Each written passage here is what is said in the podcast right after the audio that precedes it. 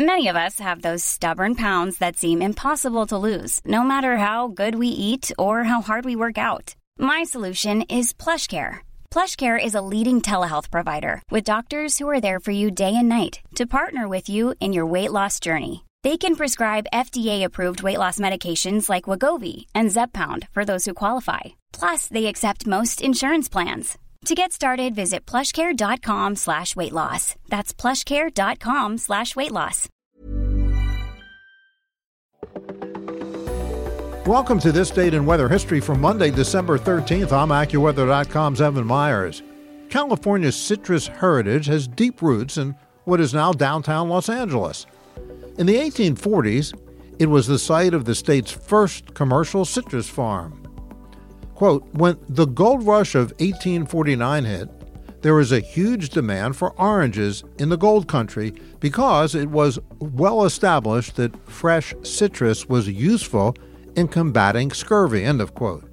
That's a vitamin C deficiency, said Vince Moses, a historian on California citrus and former director of the Riverside Metropolitan Museum.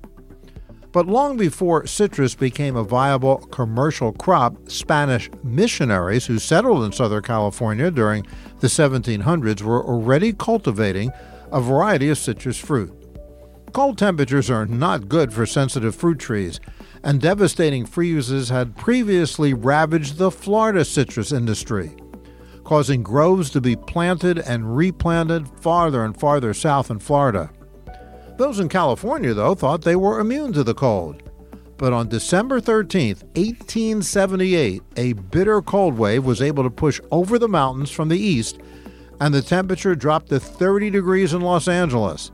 In outlying areas, it was even colder, in the 20s, and did some damage to the trees.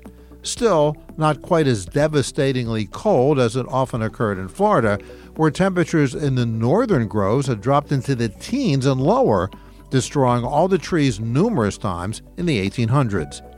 And that's what happened on December 13th. Be sure to tune in tomorrow for a brand new episode and find out what happened on this date in weather history.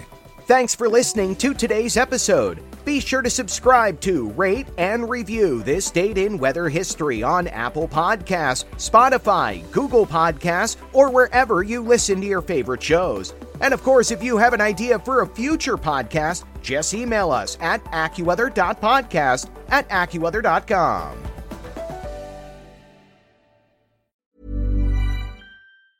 Mom deserves the best, and there's no better place to shop for Mother's Day than Whole Foods Market. They're your destination for unbeatable savings, from premium gifts to show-stopping flowers and irresistible desserts. Start by saving 33% with Prime on all body care and candles. Then get a 15-stem bunch of tulips for just $9.99 each with Prime. Round out Mom's menu with festive rosé, irresistible berry chantilly cake, and more special treats. Come celebrate Mother's Day at Whole Foods Market.